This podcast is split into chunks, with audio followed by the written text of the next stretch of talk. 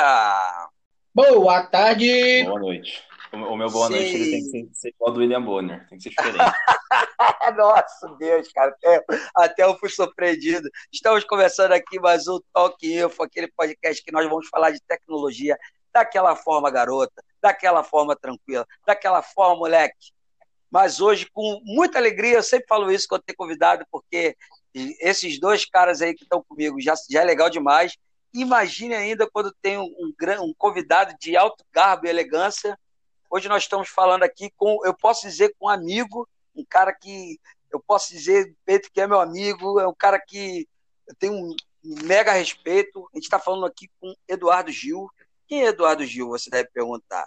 Eduardo Gil nada mais é do que um ator que já fez grandes produções, tanto na Disney Channel, tanto na telinha aí que você está vendo, ele já apareceu, e hoje ele é diretor, uma escola de interpretação, é um prazerzaço a gente do Talkif estar tá recebendo ele aqui, e trocar essa ideia, poder falar de tecnologia, e vamos iniciar assim, Eduardo, a palavra é sua aí, em nome do Talkinfo, quero te agradecer, e cara, fala quem é você na fila do pão aí, tá, tá aberta a palavra para você.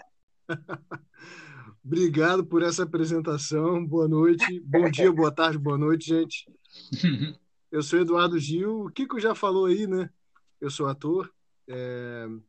Bom, fiz alguns trabalhos de Rede Globo, Rede Record, trabalhei 10 anos no Disney Channel, passei a dirigir produções cinematográficas faz quatro anos. E é isso aí. Eu sou diretor aqui da Escola de Interpretação Machado Nascimento, em Porto Alegre. E espero poder colaborar aí com esse esse desbravamento da tecnologia de vocês e passar um pouquinho de como ela funciona no cinema, matar umas curiosidades. Show de bola, show de bola. É isso aí, rapaziada. O cara já chegou carteirada de verdade, né? Você viu que já falou logo, é isso aí. Fala mais Vamos nada. lá. Vai ser falar mais nada, é isso aí. Eduardo, olha só, vou começar aqui, eu, eu já vou abrir as portas de perguntas aqui. Como que você iniciou na área? Eu, eu posso falar porque eu já te conheço de, de tempo, na época da escola, como eu estava falando antes. Mas da onde que começou esse seu caminho de ator, cara? Da onde que veio? Já, já nasceu com essa? Ou de repente começou a perceber que tudo que você gostava de fazer estava nessa área? Explica um pouco pra gente aí. O cara, vou, uma parte dessa história você, você viveu de perto, né? É, cara, eu vou te falar que eu acho que eu nasci com isso, né? Então, desde moleque eu, eu tenho a veia artística muito forte. Desde a época do colégio, eu era do grupo de dança, do grupo de teatro, eu vivia com o violão embaixo do braço. Eu e o Kiko já tocamos muito violão, fizemos música junto na, na adolescência. Então as artes sempre sempre estiveram muito presentes na minha vida. Quando quando eu estava ali saindo da adolescência, entrando na fase adulta, acho com, acho não, com 17 anos, eu eu fui fazer um curso mais mais profissional, até então eu tinha feito teatro amador e descobri que era o que eu queria fazer para a vida. Então comecei a correr atrás para caramba isso foi em 2002 para 2003. Uh, e aí fiz trocentos cursos de teatro e, e, dançava e fazia aula de canto e, e tentava né, me aprimorar em todas as, as áreas da arte. E aí, em 2005, eu acho que eu fiz a minha primeira participação na TV e aí, a partir dali, a coisa deslanchou. Assim, claro, sempre com muita luta ainda, trabalhando muito, batalhando muito por espaço, mas de 2005, 2005 em diante a coisa andou.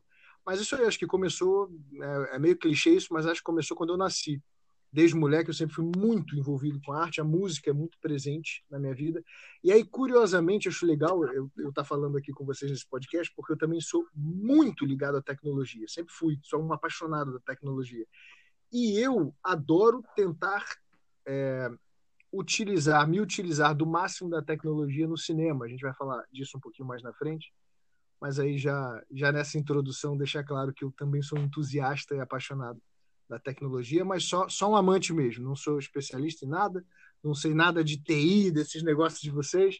Só para avisar que a gente também não sabe não, tá? A gente fala que sabe aí, mas na verdade a gente vai tentando aí só. A gente acha que sabe. Tentativa e erro, tentativa e erro, tentativa e erro. Tentativa e erro, tentativa e erro.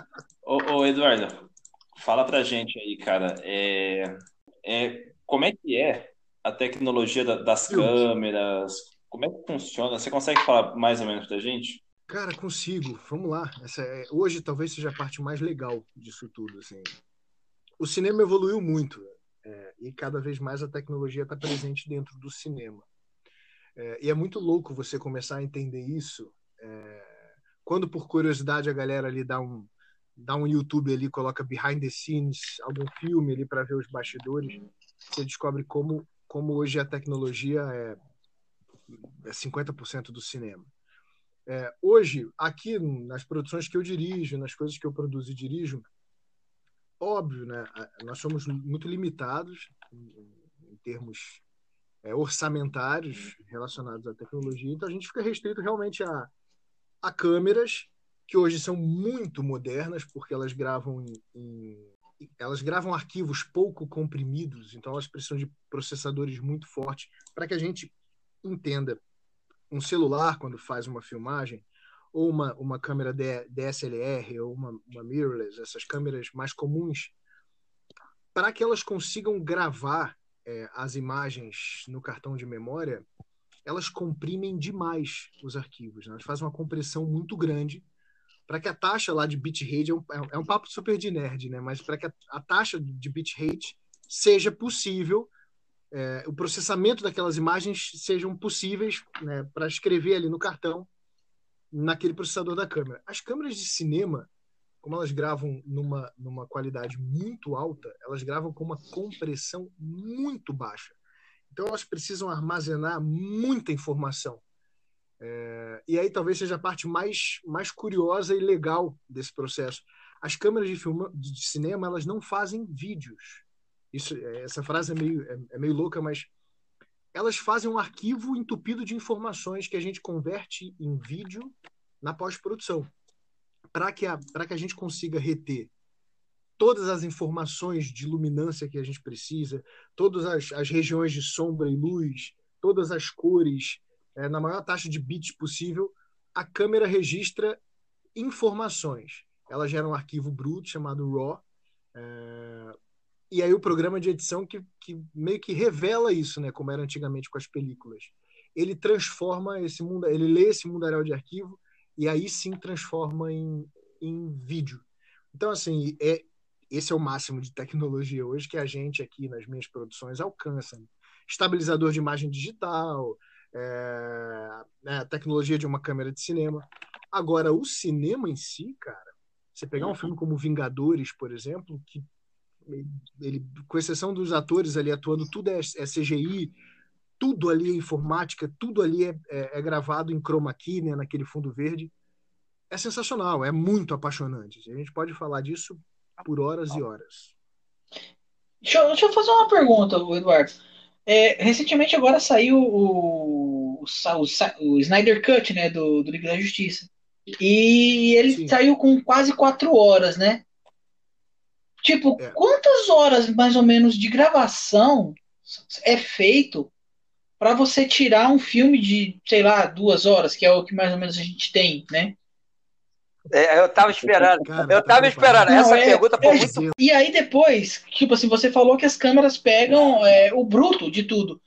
Qual é o tamanho que esses arquivos ficam para você depois pegar e jogar isso para revelar?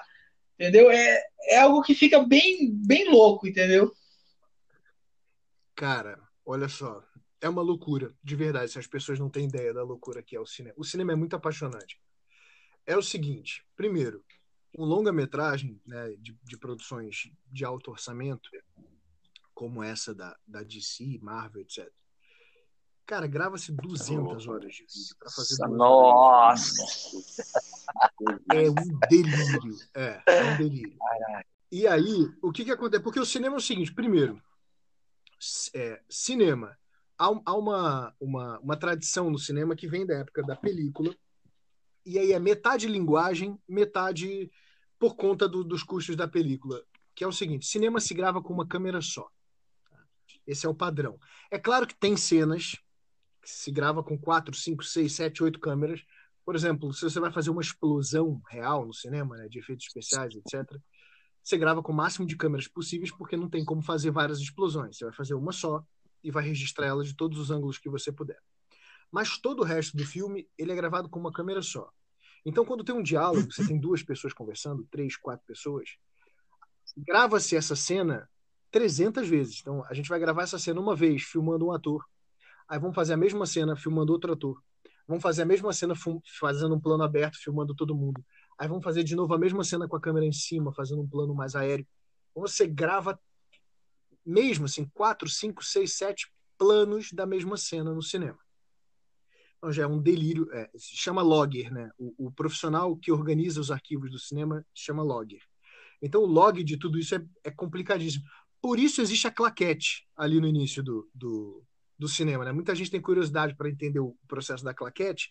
E a galera que mexe no YouTube já, já se ligou um pouquinho, porque de vez em quando quem grava vídeo e áudio separado já saca o, o porquê da claquete.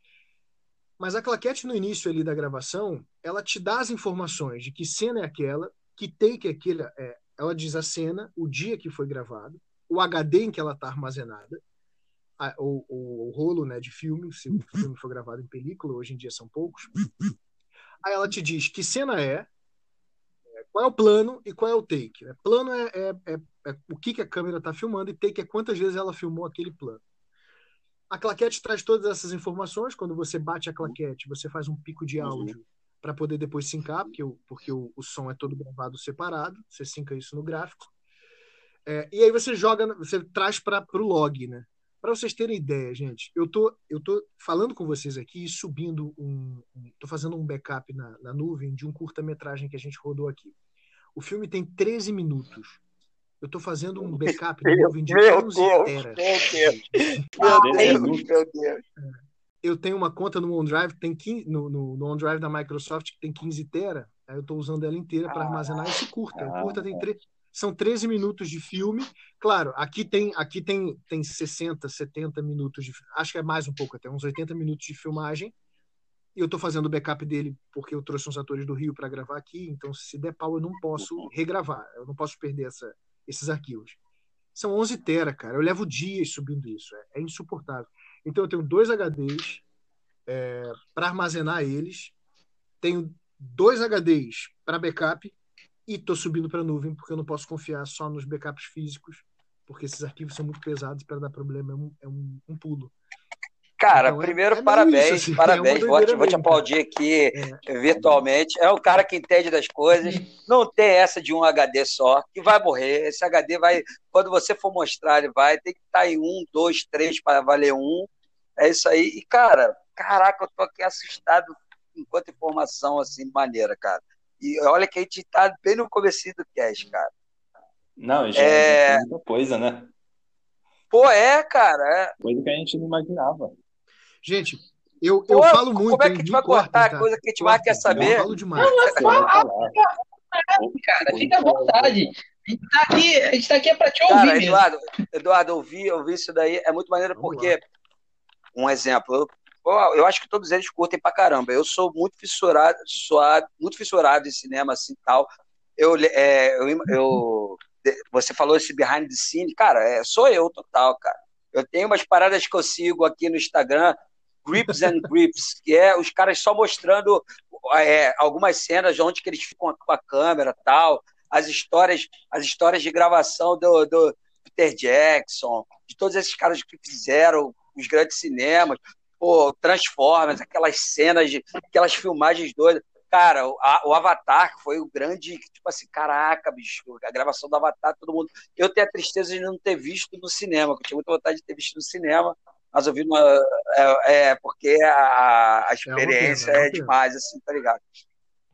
E eu, eu sempre fico imaginando, é, fazendo na cabeça assim, é, é, a, a estrutura que você precisa ter, que nem você deu uma ideia aí agora de um, por exemplo, de, de um curta que você está fazendo tal. Mas eu fico imaginando que é, é muita coisa para se gerir. Você falou uma parte aí, cara. Porque olha, olha o que eu estou pensando aqui a edição de áudio, eu imagino que, tipo assim, não, não é uma edição só, talvez um filme menor, o cara vai fazer um monte de coisa. Mas você tem que. É, é ator, cara. É a, a, pessoa que vai direcionar. É, eu lembro que uma parada que eu aprendi, que eu escutava muito o Rapadura Cast também, continuista, né, cara? Que é o cara que vai pegar e vai conseguir que a história fique fluida.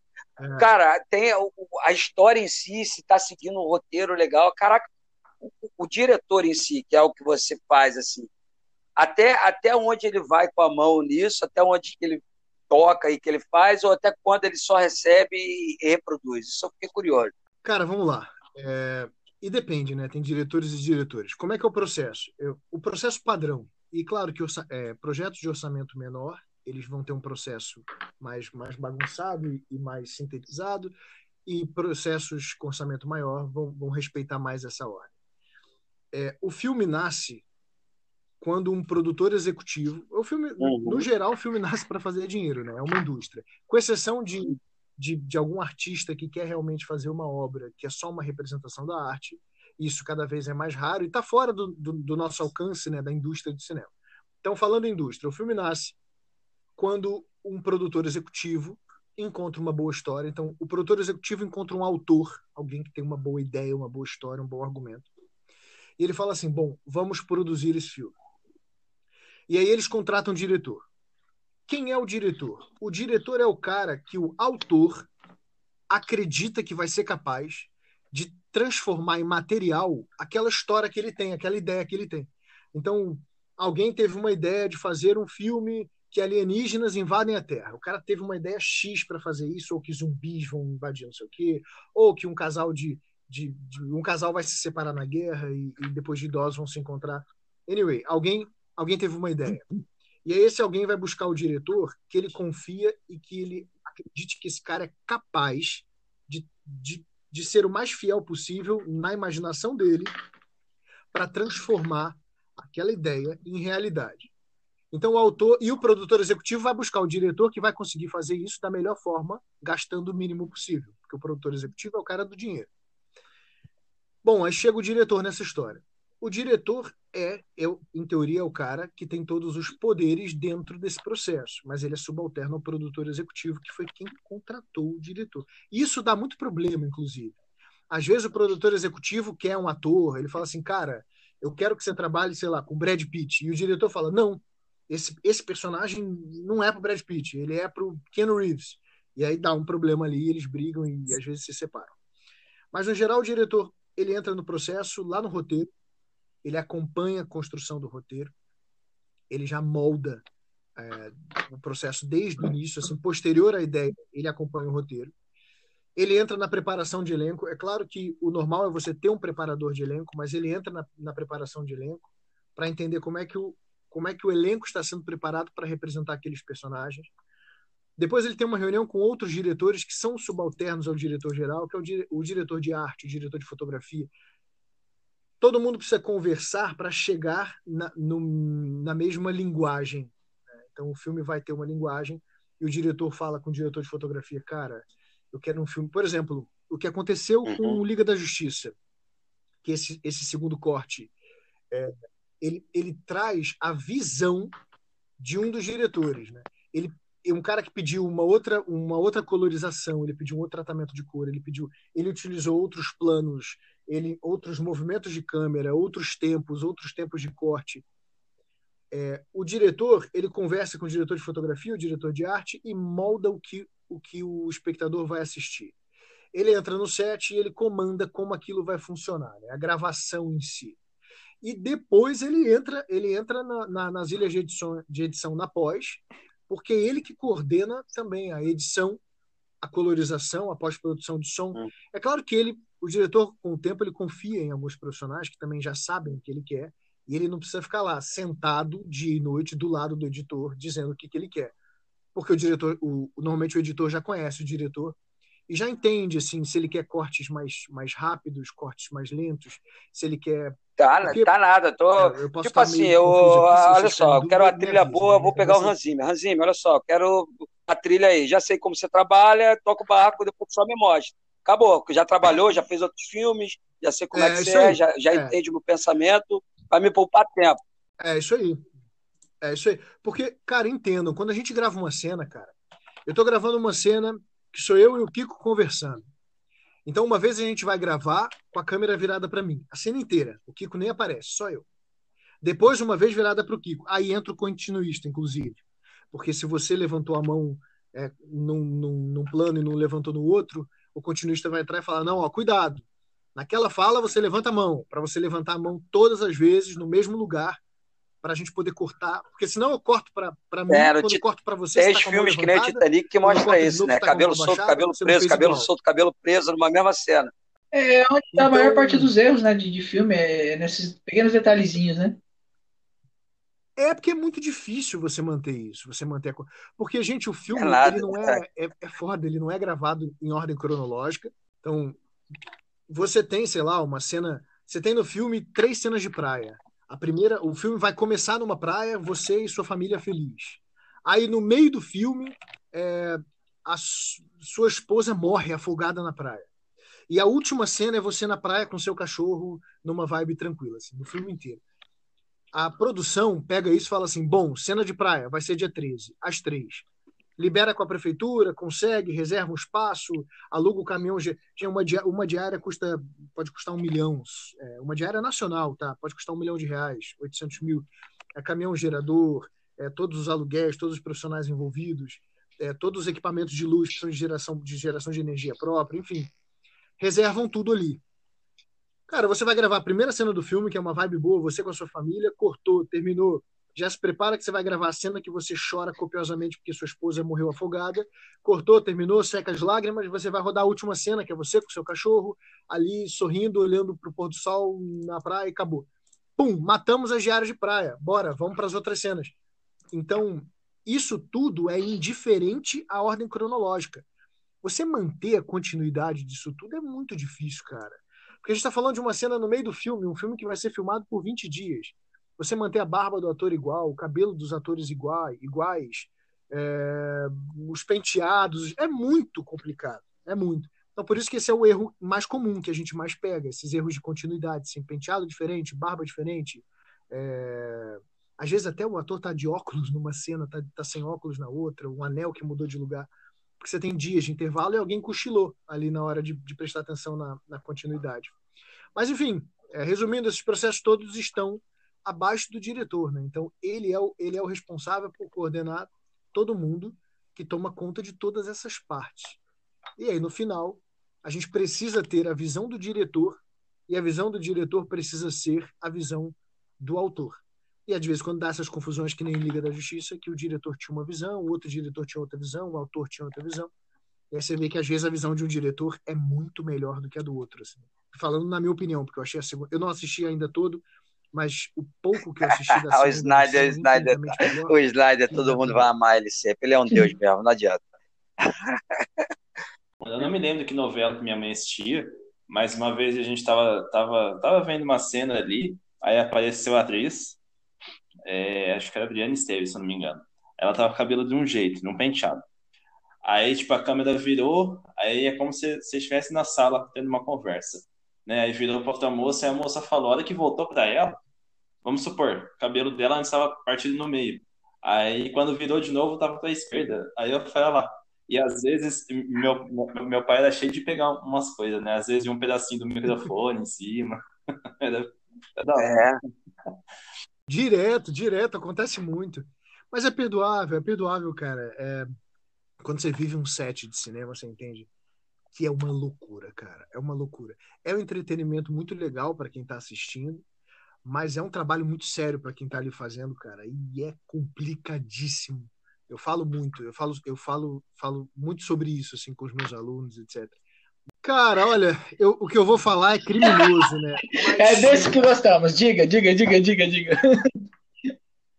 Não, cara, você sabe que eu tenho uma visão tão, tão, tão delicada em relação a isso. Eu tenho que tomar muito cuidado, né, com essas falas, mas.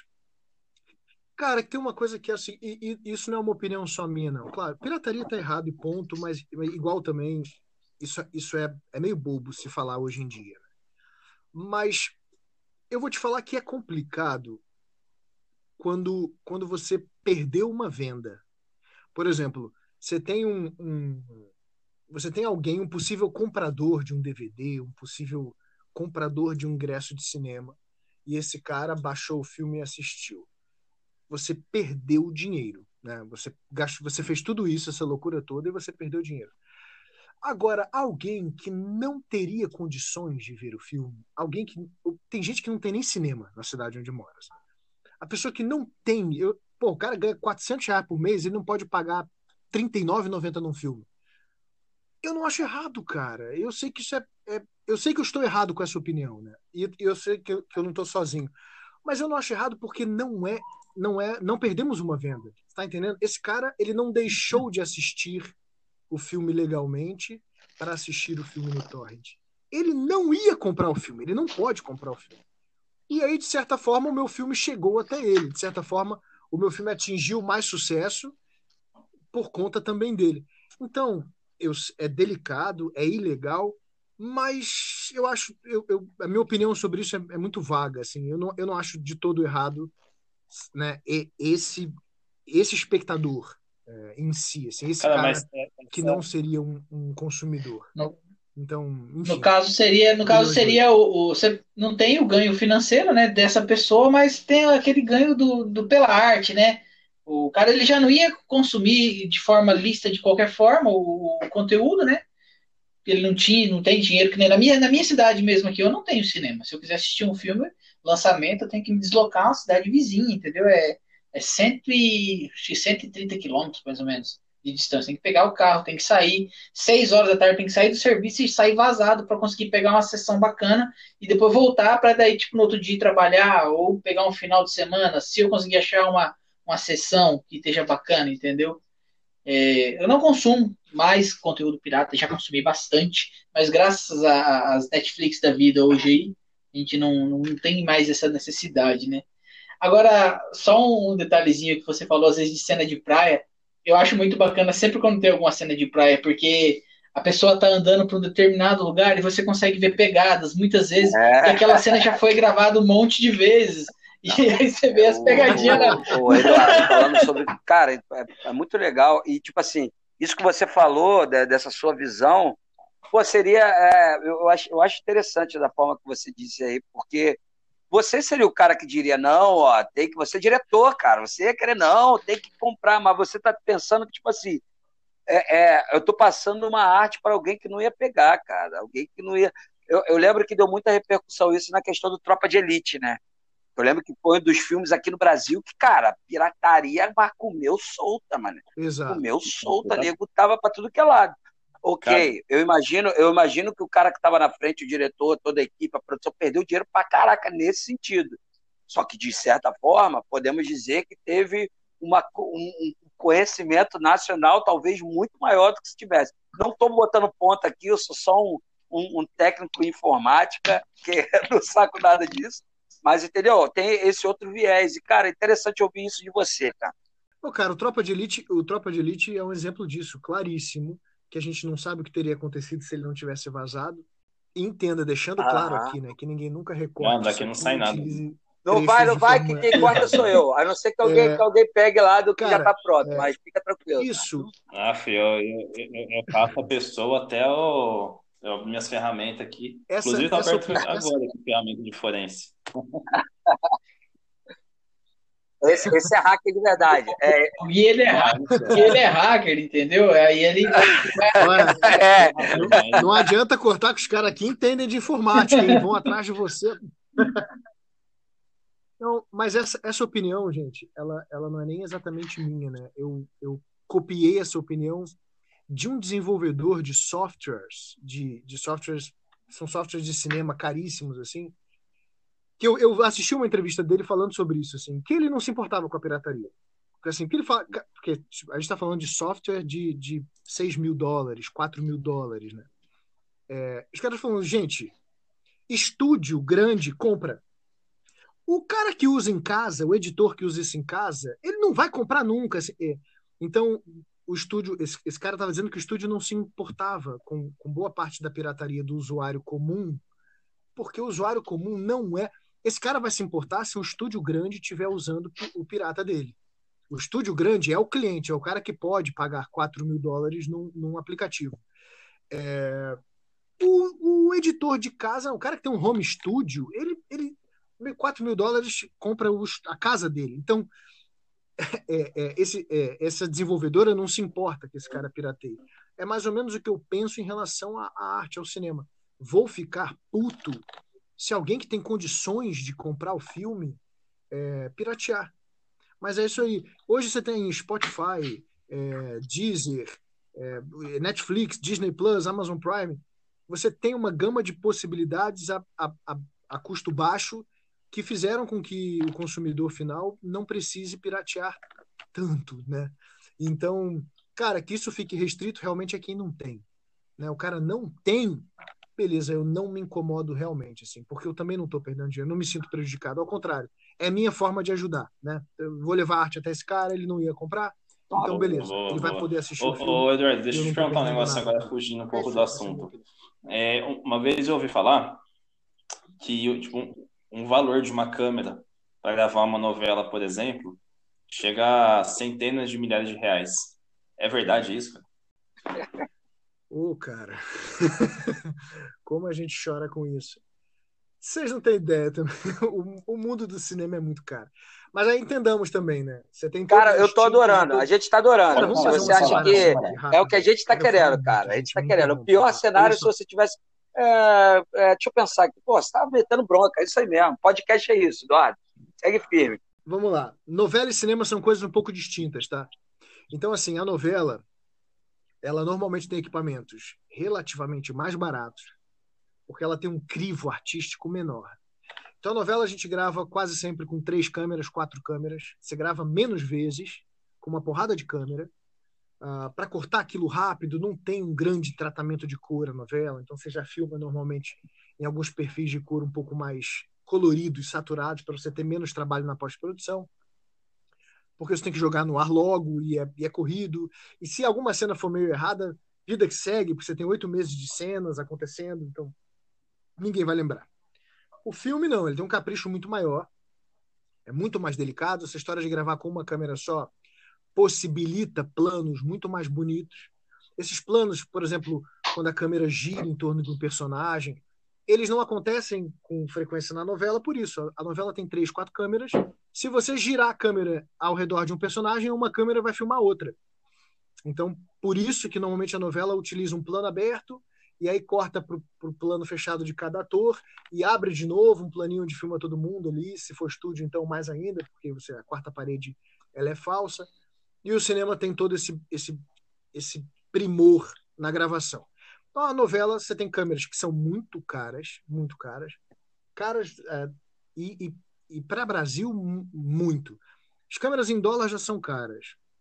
O dólar a seis reais né, mata a gente na conversão. E o custo Brasil, mais ainda, né, de importação e de lucro aqui no Brasil. Então, sei lá, Meu câmera para filmar novela, estamos falando de 200 mil, 150 mil, 200 mil cada câmera. É, câmera para cinema, gente, aí esquece, cara. Não se compra.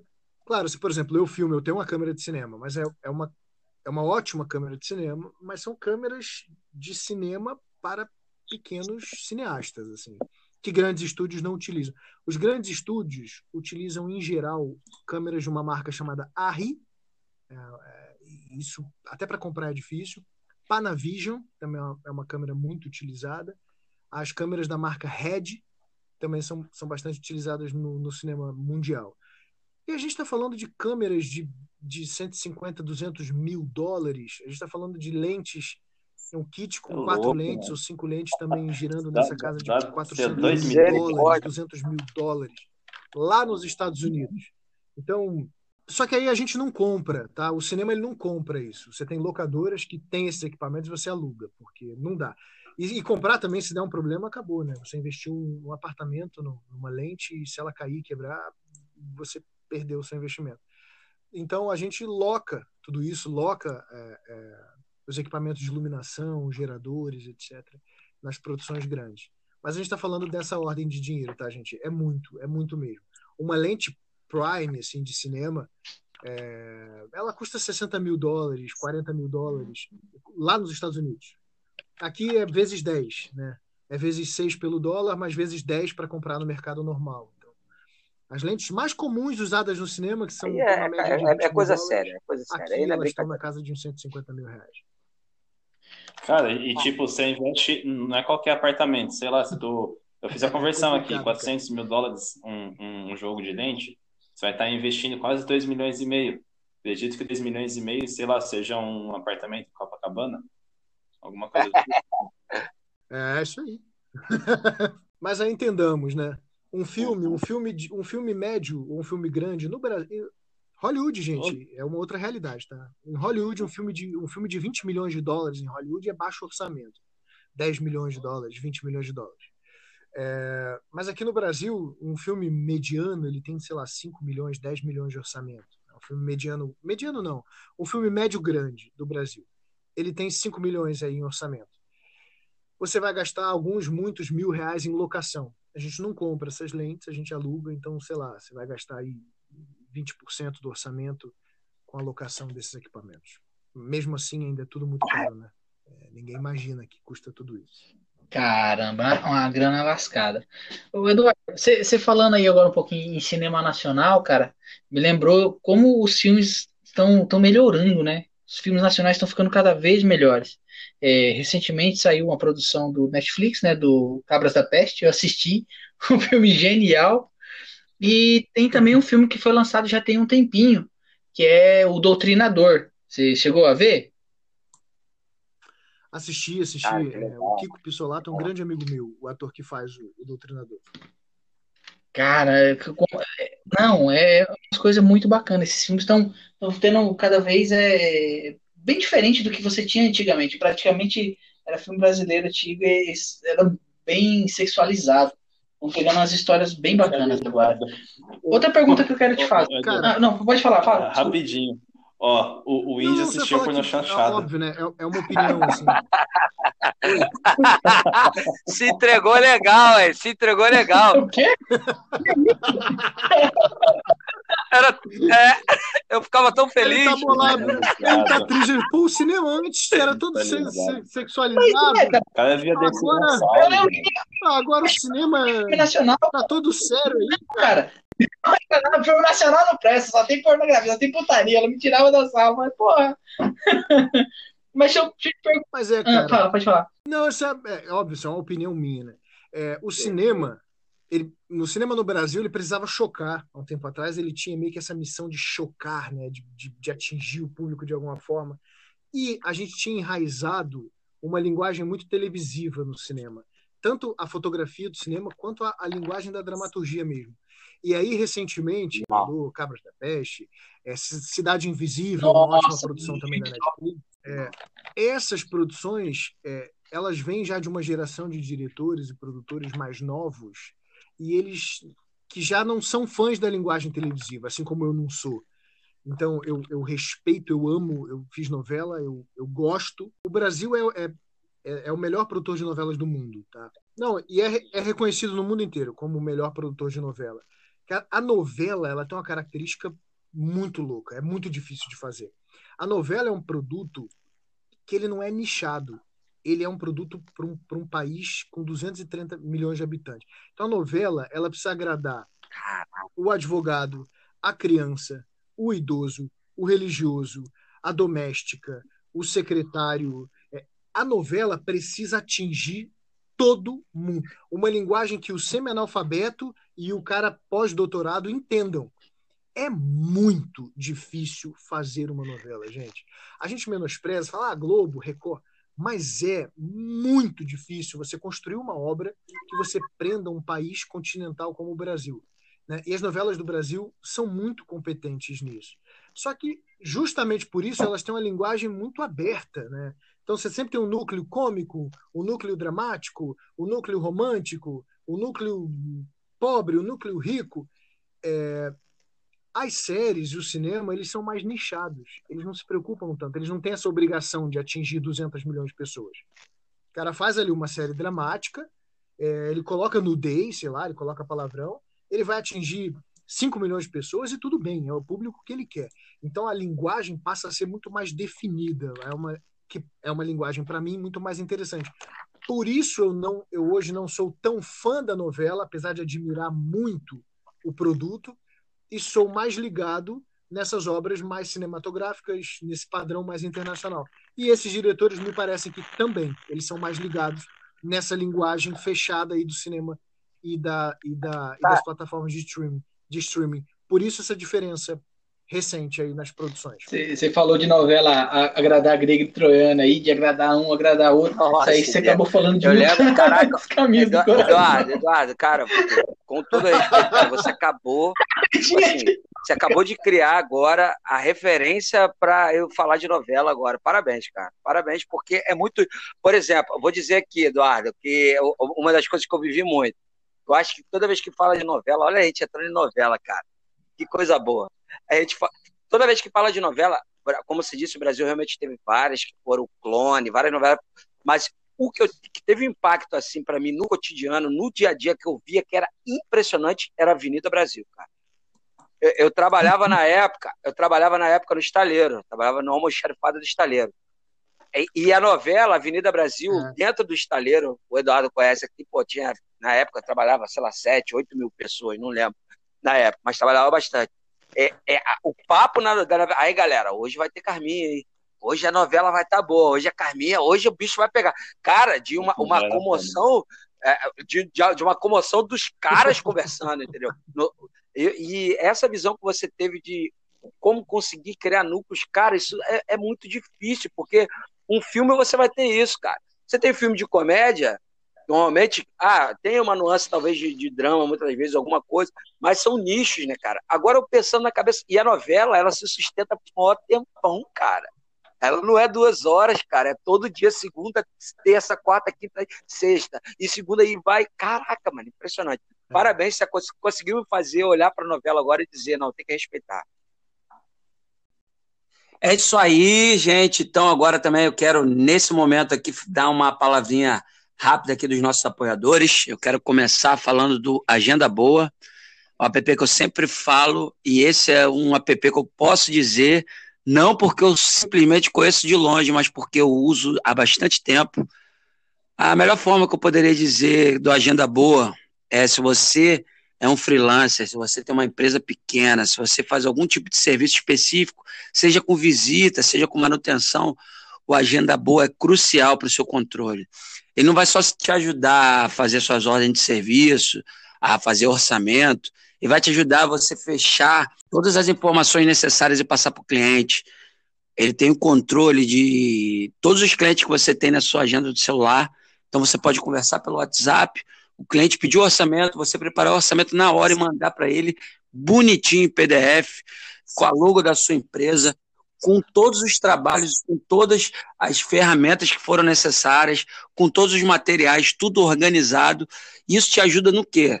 Além de você ter o controle e para o cliente deixar tudo bem explicado, você vai ter o controle para você. Porque a agenda boa vincula as finanças, sim, todo o valor de entrada, de saída, tudo que você gastou, ele vai estar tá lá na palma da sua mão. Em breve, a agenda boa vai estar tá liberando para a gente, a gente aqui do Talk Info, um hiperlink, esse hiperlink vai dar dois meses do uso do aplicativo no modo Pro. Tudo liberado para você poder curtir e perceber o quão bom é ter uma agenda boa ao seu favor. É isso aí, agenda boa. Baixe lá já em breve para iOS. Valeu! Então, vamos falar também do pessoal lá do Hardware com BR, é o Instagram deles, do nosso querido Carlos Morimoto. Sabe quanto tempo eles têm? Eles têm desde 1999. É, o Instagram não, a página hardware.com.br. Lá você encontra de tudo, cara. Notícias sobre hardware, tecnologia, games, mobile e ficha técnica de qualquer aparelho que tem por lá, cara. Eles têm um fórum também, cara, que fórum top, entendeu? Se você tá metido num problema no seu computador, cara, não vai atrás do Zé Vintão da esquina, não. Não vai postar em mídia social, rede social, os caras vão te sacanear. Vai lá no harder.com.br, lá tem a área do fórum, lá tem moderadores que vão garantir que ninguém vai te passar para trás, cara. Vai lá, chega lá, curte o pessoal lá no Instagram, segue eles lá, pode crer? É isso aí, valeu. É isso aí, pessoal. E para terminar aqui, se você ainda não está por dentro do mundo Linux, e quer entrar nesse maravilhoso mundo do open source, eu indico uma das melhores escolas de open source, se não for a melhor, que existe no país, a For Linux. Lá você vai encontrar cursos de DevOps, containers, Big Data, curso de administração de Linux, segurança da informação, Python, banco de dados, infraestrutura, cloud PHP e marketing digital. Cara, você sabe que falando em novela, é, muita gente fala assim, ah, mas novela é coisa para ignorante e tal. Cara, eu não vejo dessa forma. Acho que assiste quem quer e usa da informação da novela quem quer. Você quer mais, mais porcaria do que Facebook, Instagram? Hoje não tem, cara. Eu acho que às vezes a novela é até uma válvula de escape. O cara que está muito estressado chega em casa, quer desligar da vida. Porque se o cara abre Instagram, vai ver coisa lá do serviço dele, vai ver coisa da família, aí às vezes é uma pessoa da família, sei lá, que é, é, tá passando algum problema, já lembra do problema, já fica meio sobrecarregado. E, e quando eu era moleque, cara, na época da novela da Avenida Brasil, eu não sei se foi uma anterior ou depois, tinha um papel que o Reinaldo Giannichini fazia do empresário, ele era ruimzão na novela. E, e, eu achava da hora as camisas que o cara usava, né? Aí uma vez eu cheguei pro meu pai e falei, pai, como é, quanto custa as camisas aí? Porque bonitas as roupas. Aí meu pai, não, você tem uma roupa dessa, você tem que estudar, você tem que tal. E ali me deu um estalo, cara.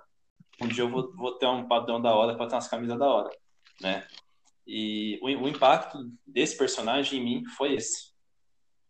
Então, assim, ah, eu é. nunca, nunca tive essa visão de, ah, a novela é perda de tempo. Cara, eu não acho perda de tempo. Tá aí, gosta quem quer. É igual cinema, cara uns caras gostam do Superman, outros caras gostam do Batman. Eu curto Batman, velho. Eu, eu, eu, sou mais do time do Batman. Acho que é um negócio mais realista. E, tipo, um cara sofrido, né?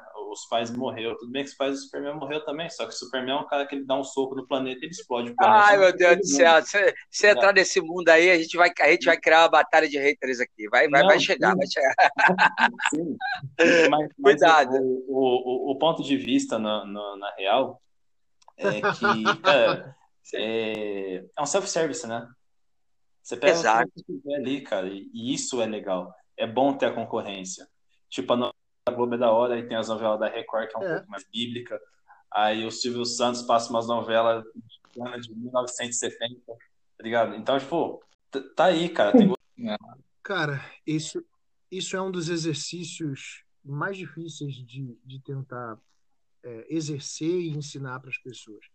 É, a arte, o entretenimento no geral, eu acho que não só arte e entretenimento, mas tudo, né? é, vai bater em cada pessoa de um jeito muito singular. E, aqui, e, a gente, óbvio, a gente vive no Brasil um momento muito polarizado de tudo, né? Então, o brasileiro, ele é polarizado por natureza, né? Se você não é flamenguista, você é vascaíno. Se você não é Corinthians, você é Palmeiras.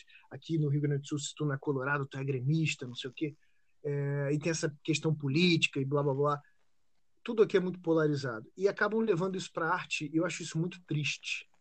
É, eu concordo demais com isso que você está falando. Cara, é, não, não há porquê eu criticar uma novela da Record porque ela é bíblica. Se isso não me agrada, é só eu não assistir, cara. Só que tem tanta gente trabalhando tanto ali, dando duro para aquilo acontecer. É o ganha-pão de tanta gente. É um, é um trabalho tão sério que toca. Cara, você falou aí do Janequim. Alguém devia olhar para ele nessa novela e falar: ah, que babaca, Ih, é, é, viado, esse, esse papo que todo mundo tem de tudo. E olha como foi importante para você esse personagem, assim como vários personagens foram importantes para várias outras pessoas.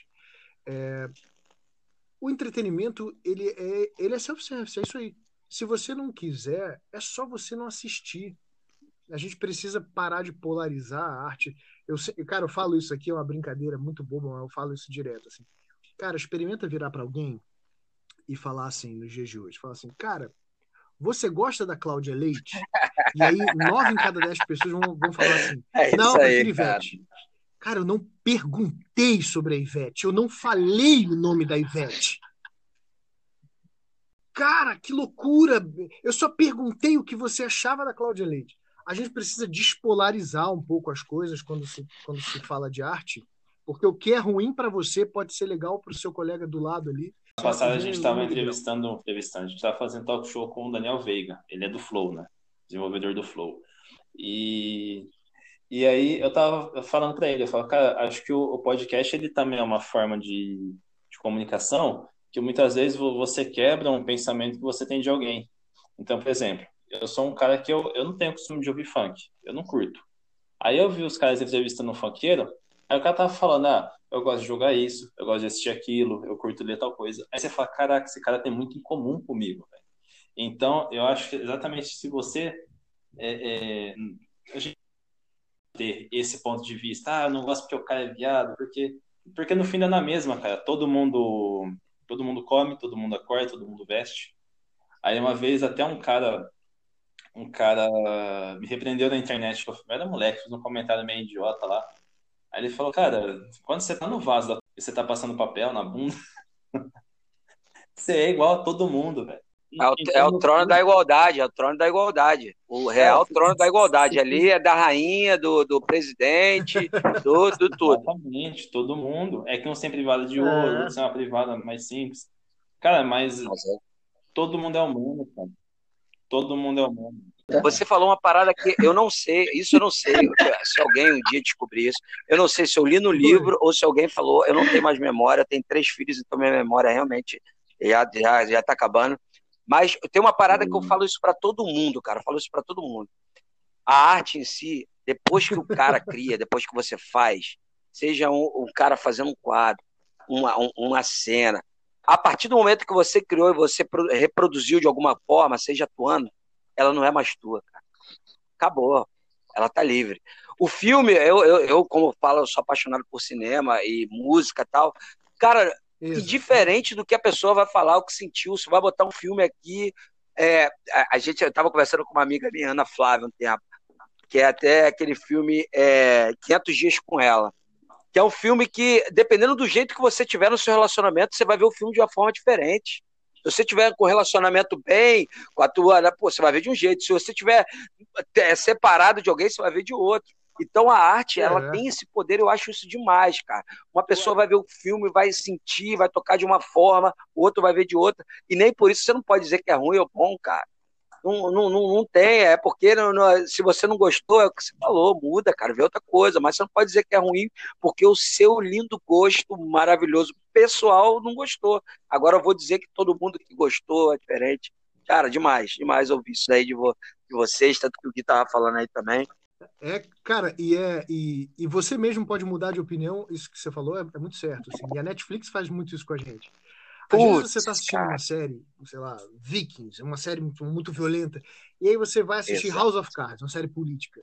Cara, você assiste e meio que não gosta, porque você não está no momento de assistir aquilo ali. É, a arte, depois que você criou, sim, ela não tem dono, e mesmo, mesmo é, enquanto você está criando, a arte não é igual para todo mundo, cara. É isso aí. Se eu faço um filme é, de, de romance e alguém está apaixonado, esse filme está dizendo uma coisa. Se eu faço um filme de romance para alguém que está terminando, esse filme está dizendo outra coisa. Se eu fizer um filme de romance é, para alguém que, que agora é viúvo, está dizendo uma, uma terceira coisa e assim por diante. E você sabe que é legal, cara? A arte você é falou do Vikings aí. E é isso aí, cara. Cada a um quantidade de hoje de restaurante que está tá com a temática nórdica. É, cada produzindo hidromel. Não tinha. Aí apareceu lá no Vikings, hidromel, os caras estão produzindo. Aqui na cidade do lado tem um cara que vende e aí a família da namorada do meu pai, o pai dela, na verdade, é conhecido do, do rapaz que produz, ele sempre dá no final do ano essa garrafa. Cara, é uma bebida muito boa, muito diferente. E corte de cabelo, barba, tatuagem. Então acho que tem um, um impacto muito grande nisso também, né? Um impacto assim cultural. É, e essa do Gambito saiu e ficou muito, muito evidente público para todo mundo, mas tem um discurso que eu, que eu dou lá na, nas aulas, no início do, da trajetória dos atores, que é, que é o seguinte. Cara, todo mundo sabe que é, pô, é muito romântico, é muito legal você tomar um café é, em algum, em algum café de Paris ali, aos pés da Torre Eiffel. Ainda, ainda não, ainda não, ainda não. Vou, vou botar essa daí. Ainda ah, não. claro. Todo final de semana. Olha só, eu também não fui. Mas todos nós sabemos que é super romântico, porque o cinema já mostrou isso pra gente mil vezes. Alguém aqui já foi a uma guerra? Ninguém foi. Mas a gente sabe, cara, o quão doloroso é perder alguém numa guerra, o quão, af, o quão aflitivo é o estado é, dos homens numa guerra e etc. É, o Kiko é pai, né, mas nunca engravidou, não é mulher, mas a gente consegue minimamente imaginar né, a dor e a alegria é, de uma mulher parindo, tendo filho, etc porque uma atriz já representou isso muito bem pra gente, e um ator fez ali o médico e, e todos os dramas de um parto. Cara, o cinema, ele, ele é parte fundamental da construção de quem somos, cara. Da calça jeans que a gente usa, que é dos americanos, aos nossos cortes de cabelo, às, ao, ao, nosso jeito de se declarar, de dizer eu te amo para as nossas namoradas, esposas, namorados, esposos, é, ao, ao, nosso padrão do que é romântico, do que é ser vida louca. É o cinema, cara. É, a gente conhece pra caramba os Estados Unidos.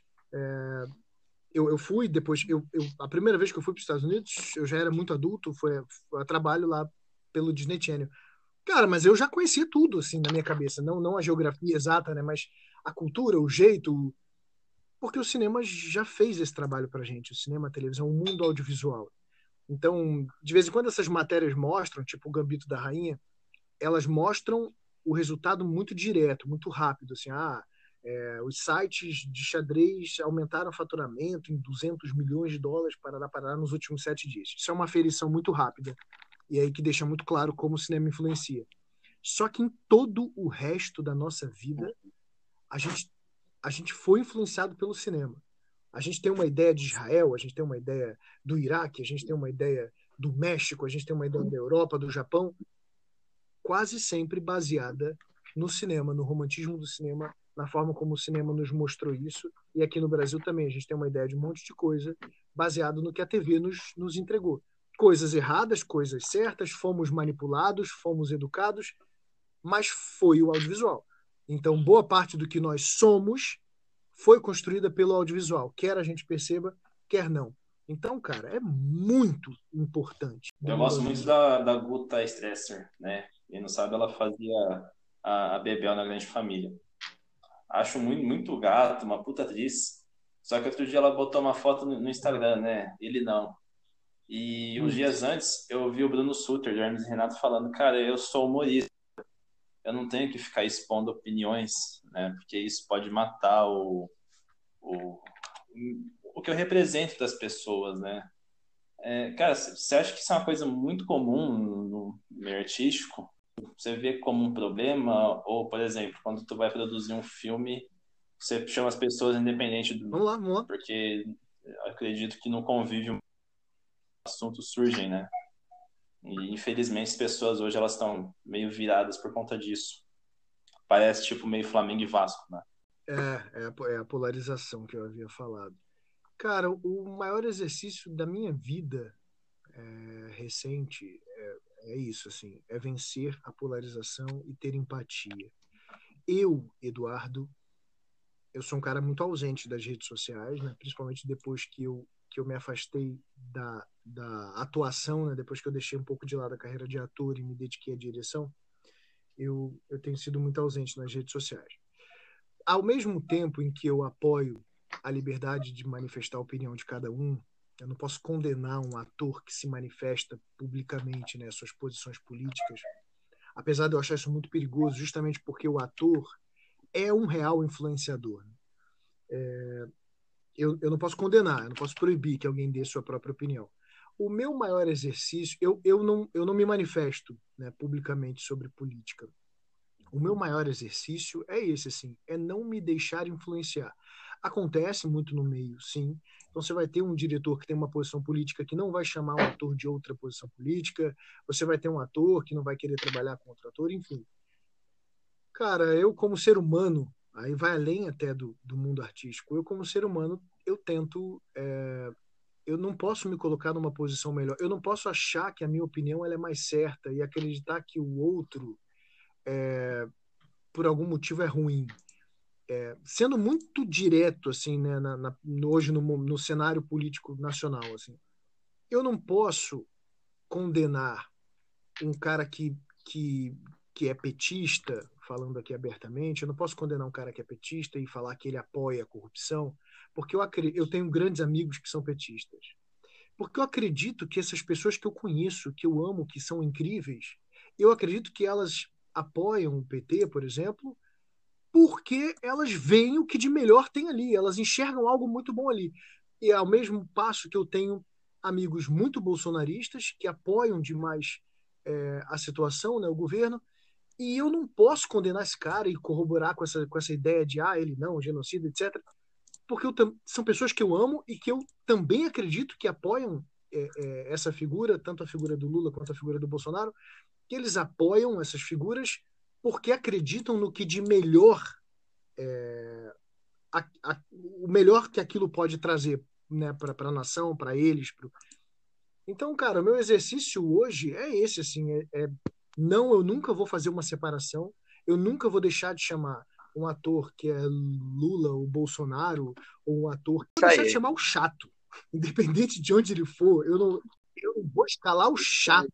Vou dar um exemplo de eu e um amigo conversando uma vez. Ele falou assim: ah, eu falei, ah, o SUS é uma merda. Ele falou, tá, mas o SUS matou, é, o SUS salvou a vida da minha irmã.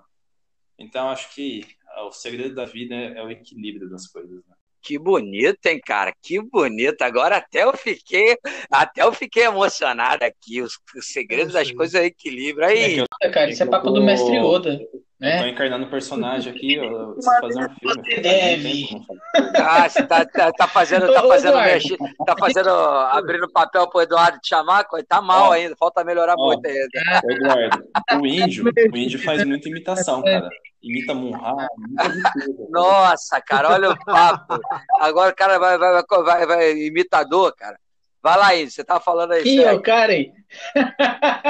Não, eu, então, eu ia falar, como a gente falou agora há pouco aí, vamos voltar um pouquinho o papo de TI, só que eu queria. A gente falou aí dos valores das câmeras, lente e tal. E sobre os computadores, cara, que tipo de máquinas são utilizados aí nas edições de áudio, edição de vídeo? É, às vezes, se você souber um pouquinho dos valores dessas máquinas, as configurações que essas máquinas têm, para fazer isso aí, não é qualquer computadorzinho aí, thumbs up, que faz, não. Olha, eu vou falar mais do, do mundo que eu conheço, né, que é o mundo mais humano e que já é muito inacessível, é mais humano. É, porque, vamos lá, a pós-produção é dividida em edição, edição, é, quase todo mundo fala assim, ah, edição do filme. Edição são os cortes, tá? Editar o filme é cortar, e montar o filme. Então você tem um montador. O primeiro, primeiro cara que pega as imagens ali depois do logger, que é o cara que organiza, é o montador. A máquina para montar um filme, ela não necessariamente precisa ser tão parruda. Só que, óbvio, quando eu falo assim, não necessariamente precisa ser tão parruda. No, no, Comparando no... com a outra, né? É, é, exato. Eu estou falando assim, placa de vídeo razoável é, GTX 1080 Ti. É, que eu tô, é pô, uma placa de vídeo de, sei lá, 4 mil reais, não sei quanto é que tá agora, 5 mil nessa alta do dólar. É, processador, um, um, i7 no mínimo, é, nona geração para frente, oitava, nona. Então, assim, óbvio que pro, é. pro, pro consumidor comum, isso, isso acho que seria uma máquina top, né? Vocês sabem melhor do que eu isso, não tenho certeza. Para o mundo do cinema, isso é uma máquina muito básica você ter uma placa. Hoje, para o mundo do cinema, gente, do meu mundo aqui, tá? O mundo do Não. cinema mesmo são placas de vídeo que a gente nem sabe o nome. É, são umas placas, elas é, não são essa linha RTX, GTX. São umas placas, é uma parada muito louca. Assim. Não é comercial, é, é um negócio feito já específico. É, é, é, é, o mundo, o mundo realmente profissional Sim. hollywoodiano, é, não sei o nome das coisas, porque está falando de placa de vídeo também de 80 mil dólares. É um, é um, é um mundo muito doido. É, mas no mundo real aqui, por exemplo, a, as máquinas que eu tenho né, na minha produtora. É, Core 7, GTX 1080, é, 32 de RAM, é, seria melhor se fosse 64. Para montar, para fazer os cortes do filme, né, você trabalhar com imagens 4K, 6K, 8K, é, trabalhar com imagens 6K e 8K é muito complicado, porque elas são muito. O 4K hoje já está mais tranquilo de rodar no, no, computador. 6K e 8K, você tem que ter proxy ou mídia otimizada, que é um processo. Não sei se sim, vocês, sim. vocês devem ter. Faz alguns né? cortes ali e depois joga para o. Proxy maior. de é. vídeo é você fazer um arquivo, você fazer uma cópia do arquivo em baixa qualidade, você. Sim. Tá. Sim, sim. Isso, isso. Você faz a mesma nomenclatura e depois na hora de, de renderizar e exportar o vídeo, ele vai fazer com o vídeo original mesmo. É... Então, assim, para trabalhar, para fazer os cortes, uma máquina como essa, assim, estamos falando aí de, uhum, sei lá, de uma é. máquina hoje de 15 mil reais, 20 mil reais, não sei. É, SSD, você precisa de SSD ou de, de, de M2, né, desses, desses novos HDs, é, para conseguir rodar isso em, em, com o mínimo de conforto, para você não se estressar rodando. Você precisa de um monitor de referência, não são, então não são monitores normais, não são monitores comuns.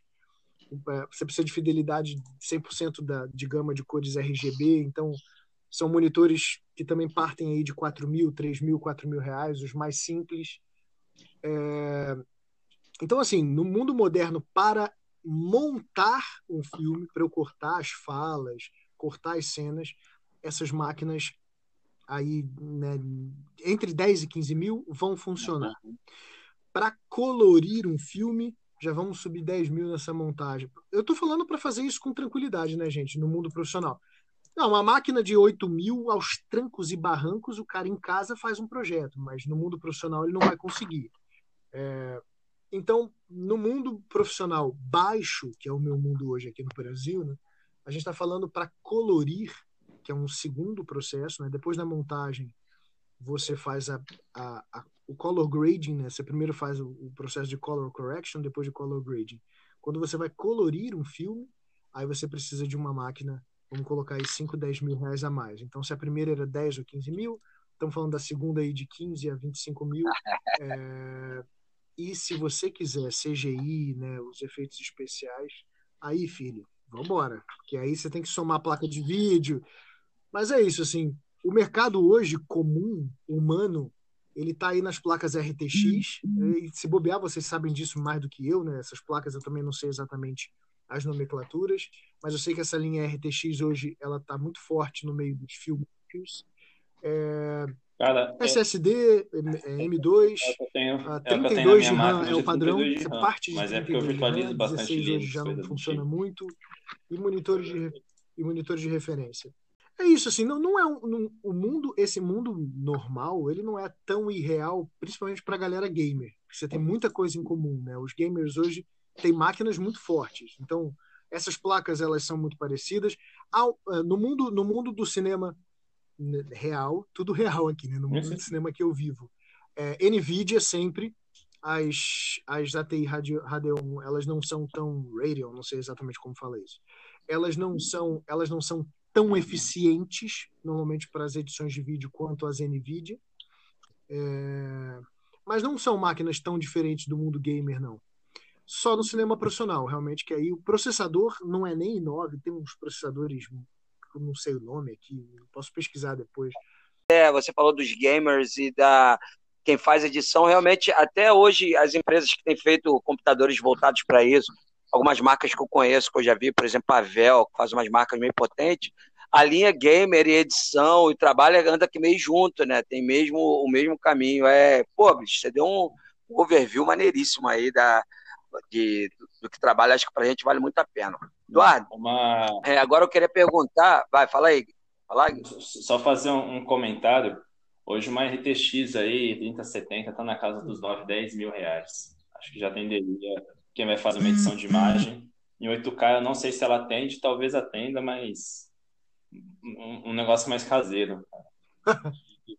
Exatamente. Ah, é. Várias coisas, cara. É mineração, falta de chip no mercado, falta de transição. Culpa é, dos mineradores, sim. Colapso, né? Então sobe o orçamento aí que eu tinha falado. É isso aí.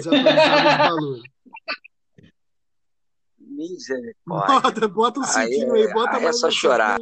Aí é só chorar. É, aí estamos falando de 8K e não falando de 120 FPS, né? Ô, aí, Eduardo, eu queria perguntar agora, queria lá. perguntar não, agora é, é deixar falar, cara, a gente queria que você falasse agora realmente do seu trabalho aí, cara, um pouco mais da tua produtora, que você está fazendo. Realmente eu vi algumas paradas no YouTube, é legal demais e acho que vale a pena você comentar um pouquinho aí para a galera começar a conhecer mais. O que você tá, tanto que você está produzindo agora e o que, você está pensando aí para o futuro, cara? O que você está almejando aí? Hum, Sei que a gente está num ano meio complexo, ninguém sabe ainda como é que tá pandemia e tal, mas eu tenho certeza que você é um cara que já está pensando lá na frente em, em crescer, em estruturar melhor. Quais são os seus sonhos de verdade, tá ligado? Cara, é, tá difícil de fazer plano né, nesse, nesse momento, mas tem, tem algumas coisas muito boas acontecendo, enquanto a gente está numa batalha muito grande né, é, para manter a de pandemia. Tem sido um desafio muito grande e tem nos custado muito trabalho, mas graças a Deus a gente tem conseguido. É, eu odeio fazer jabá, assim, eu não sou muito bom em me vender e vender as coisas que eu faço. Mas, falando sobre planos, é, já tem um tempo que eu abdiquei da minha carreira de ator né, para me dedicar à carreira de diretor e eu espero colher frutos disso num futuro muito, muito próximo. A gente esse ano vai, a gente deve correr aí alguns festivais. Com esse curta que eu falei que eu estou fazendo o backup dele ali na Casa dos Teras, é, esse curta chama Depende de Onde Estão Seus Olhos. É um, é um filme muito legal que a gente vai correr alguns festivais, então eu espero que até o final do ano vocês possam assistir. Né? É, eu estou também trabalhando em dois projetos, um longa-metragem e uma série que eu espero, eu não posso falar ainda muito, tá? Mas eu espero que em 2022 eles estejam é, em, em, plataformas, né, essas plataformas grandes, nível né, Netflix, Amazon. É, não pode deixar, é, tá certo, isso aí, não dá mole não, assim, mano. Bota posso, tudo aí. Não posso detalhe. Então, mas, mas tem coisas muito, muito legais acontecendo. Assim. Então, é, a gente vai correr os festivais. E aí eu, vou, eu tô correndo esses festivais com esse curta mais preocupado realmente com a, com a carreira de diretor. Né? Então, é um curta que tem uma temática muito legal. É, tem um, um, é, trata de um assunto sociopolítico muito interessante. Então, é onde eu busco, talvez, prêmios e reconhecimento como diretor. E essas duas produções para as plataformas de streaming é onde eu busco o mercado. Então, eu, eu, eu planejei, na verdade, eram planos para 2021, né, que eu estou passando para 2022, esperando o fim da pandemia, mas eu planejei isso, assim, tentar criar um, um caminho na carreira de reconhecimento dentro do mundo artístico com os festivais e de um lugar na indústria, né, nas, nas plataformas que hoje dominam o mercado, com produtos mais comerciais. Óbvio que eu não vou abdicar nunca da, da boa dramaturgia e, e da parte artística bem elaborada, mas com aí com cunho mais comercial para atingir um lugar, né, para conquistar um lugar dentro do mercado da indústria. Cara, é isso, o plano é esse. A escola aqui em Porto Alegre, para quem quiser conhecer o nosso trabalho, o Instagram é Escola de Interpretacão, né, interpretação sem cedilha e.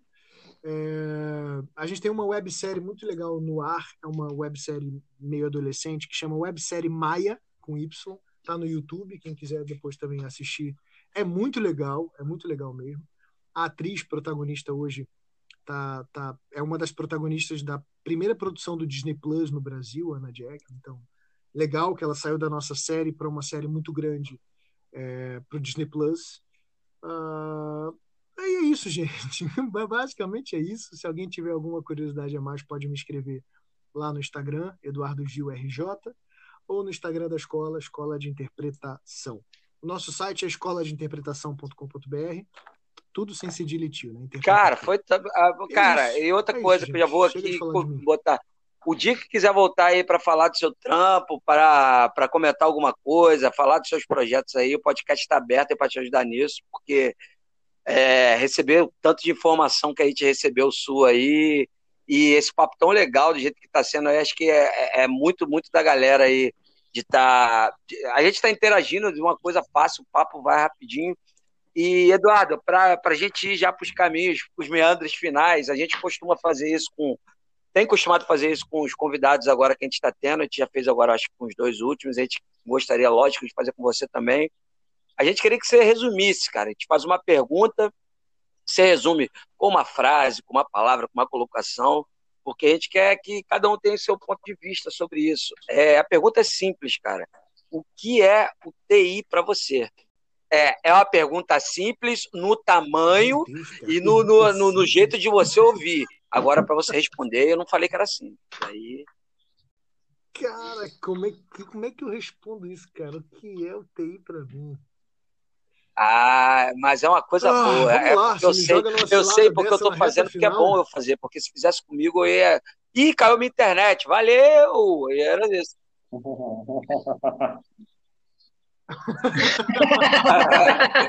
tô, tô no Quem cortou? Não tô ouvindo aqui. Que, que, ah, é, cara, tecnologia da informação, bicho. É, é não, e, e, cara, assim, esquece esse é, lado é técnico difícil, que você tem que abranger tá tudo. Se eu fosse responder, eu não saberia. É uma coisa mais pessoal mesmo, entendeu? A gente quer que, pô, que, que, o que, que te ajuda nesse sentido? O que, que é importante? o que, que você vê, cara, não tem como se não tivesse isso, ou de, de uma forma, sei lá, poética, cara, fica à vontade. Cara, assim, da, da forma, eu indo para a forma mais literal da, da palavra, né, da, da tecnologia da informação, cara, o meu meio não existe sem a TI. Você está entendendo que é, não adianta eu, em pleno 2021, fabricar arte se isso não chegar até as pessoas. E hoje a, a, a forma única disso chegar até as pessoas é, é digital. É, não, não há como. Não, por mais que eu vá para a rua, fazer teatro de rua, se eu não viralizar no Instagram, por exemplo, eu realmente hoje não viralizo. Então, é, a importância da TI, o que é a TI, né, no meu mercado, pelo menos, cara, é, é a grande cegonha que faz que faz é, é, essa que leva essa criança até, até os lares. É quem faz o meu trabalho, é o que faz o meu trabalho acontecer. Depois de tudo que eu falei aqui relacionado à informática, ao por trás do cinema, se isso não chegar, se, se tudo isso não se conversar, se todas essas áreas não se comunicarem, literalmente comunicação mesmo, e a comunicação também dos arquivos, nada disso acontece, cara. A TI ela está cada vez mais se disseminando, né? E a gente tem que ter muito cuidado com essa ferramenta que a gente tem, porque tu pode salvar o teu filme, tu pode perder teu filme, ou alguém pode ir lá e roubar teu filme. É... Uma dica que eu dou, infelizmente é muito comum concorrentes, né, contratarem é, atacantes aí, de repente para pegar uma informação, de repente para roubar um, um, dado, um, seja ele um dado de 100 mega, um dado de 100 giga, um, um acesso num, num painel aí, num e-mail. E até aí ela realmente eu eu acompanho um pouco cinema apesar de eu gostar, né? Mas eu fico imaginando, cara, por exemplo, eu estava assistindo Batman Begins hoje. Eu fico imaginando o rombo que não ia fazer se, a hora que o arquivo do filme tivesse pronto, um cara fosse lá, sei lá, e criptografasse todo o servidor que tivesse aquele filme. Os caras iam perder milhões ali, imensurável, né, o, o prejuízo. Meu Deus, cara. É demais, demais. É, eu fiz, é, eu estou fazendo aqui na Microsoft, eu vou fazer, eu vou Não, assinar então, outro serviço gente, aqui agora. Fica mais alguma consideração aí com vocês, alguma coisa que vocês queriam falar? Coisa, a gente bateu mil visualizações no Rios, né, aqui, no seu vídeo. E vamos continuar assim, cara. Aí, que é, o, vídeo, é sobre o quê? O vídeo é sobre o quê? É, é isso a aí. beleza de Angra. Chorando Angra aí. com sol. Se for, assim, se for assim, eu vou começar a filmar os macacos que começam a subir nas torres. Falando de novo aqui, para quem chegou até aqui nesse momento, Eduardo é um amigo, é um cara que a gente conviveu junto mesmo e a vida levou cada um para um lado, mas hoje está reencontrando e batendo um papo de um negócio que eu amo tanto, que é o cinema, junto com os meus amigos aqui do Cast, um papo tão legal é realmente maravilhoso, reconfortante saber que esse laço a gente voltou aí. Eduardo, de novo, se você quiser deixar sua, sua rede social, você já falou aí, eu já gravei, Eduardo, arroba Eduardo Gil RJ, é o cara do Rio. Muito obrigado, cara. O que a gente do Talkinfo puder te ajudar, de certamente do, do, do no, no, filme a gente vai fazer divulgação, a gente vai falar, a gente vai nos festivais levar bandeira, a gente faz o que for necessário para ajudar você, porque a gente sabe que o seu produto é de qualidade é um cara que é real, real mesmo, cara. Um prazerzaço trocar essa ideia contigo, meu. Gente, eu que agradeço, mesmo, divertidíssimo, cara. Hoje eu tive um dia pancado de trabalho e que prazer falar com vocês aqui de noite, como, como me fez bem. É, vou desligar aqui, jantar muito feliz Kiko, aquela, essa declaração aqui em público de amor, né? Você é o cara, mano. Eu, eu, eu, sempre gostei muito de ti desde o colégio e é muito legal te reencontrar, cara, e que a gente não perca esse laço. Guilhermes, muito obrigado pela recepção, cara. Caras, é, pô, amei, amei. Sempre que vocês quiserem me convidar, o sim já, já que bonito, que bonito, é, sim, que bonito ouvir isso, que bonito é, isso. Olha lá o que você tá falando, hein? Nós, Ó, o dia que, que os três aqui, os dois aqui preparando, vai todos os quatro sentar numa mesa e, e, jogar a conversa fora. Ah, vai ser, vai ser lindo, vai ser lindo. É isso aí, aí gente. Sim. Temos o programa. programa. Ficamos aí com esse papo maravilhoso. Mais uma vez, Abemos grato aí nosso amigo. E que todos vocês tenham uma semana maravilhosa. Um abraço, valeu!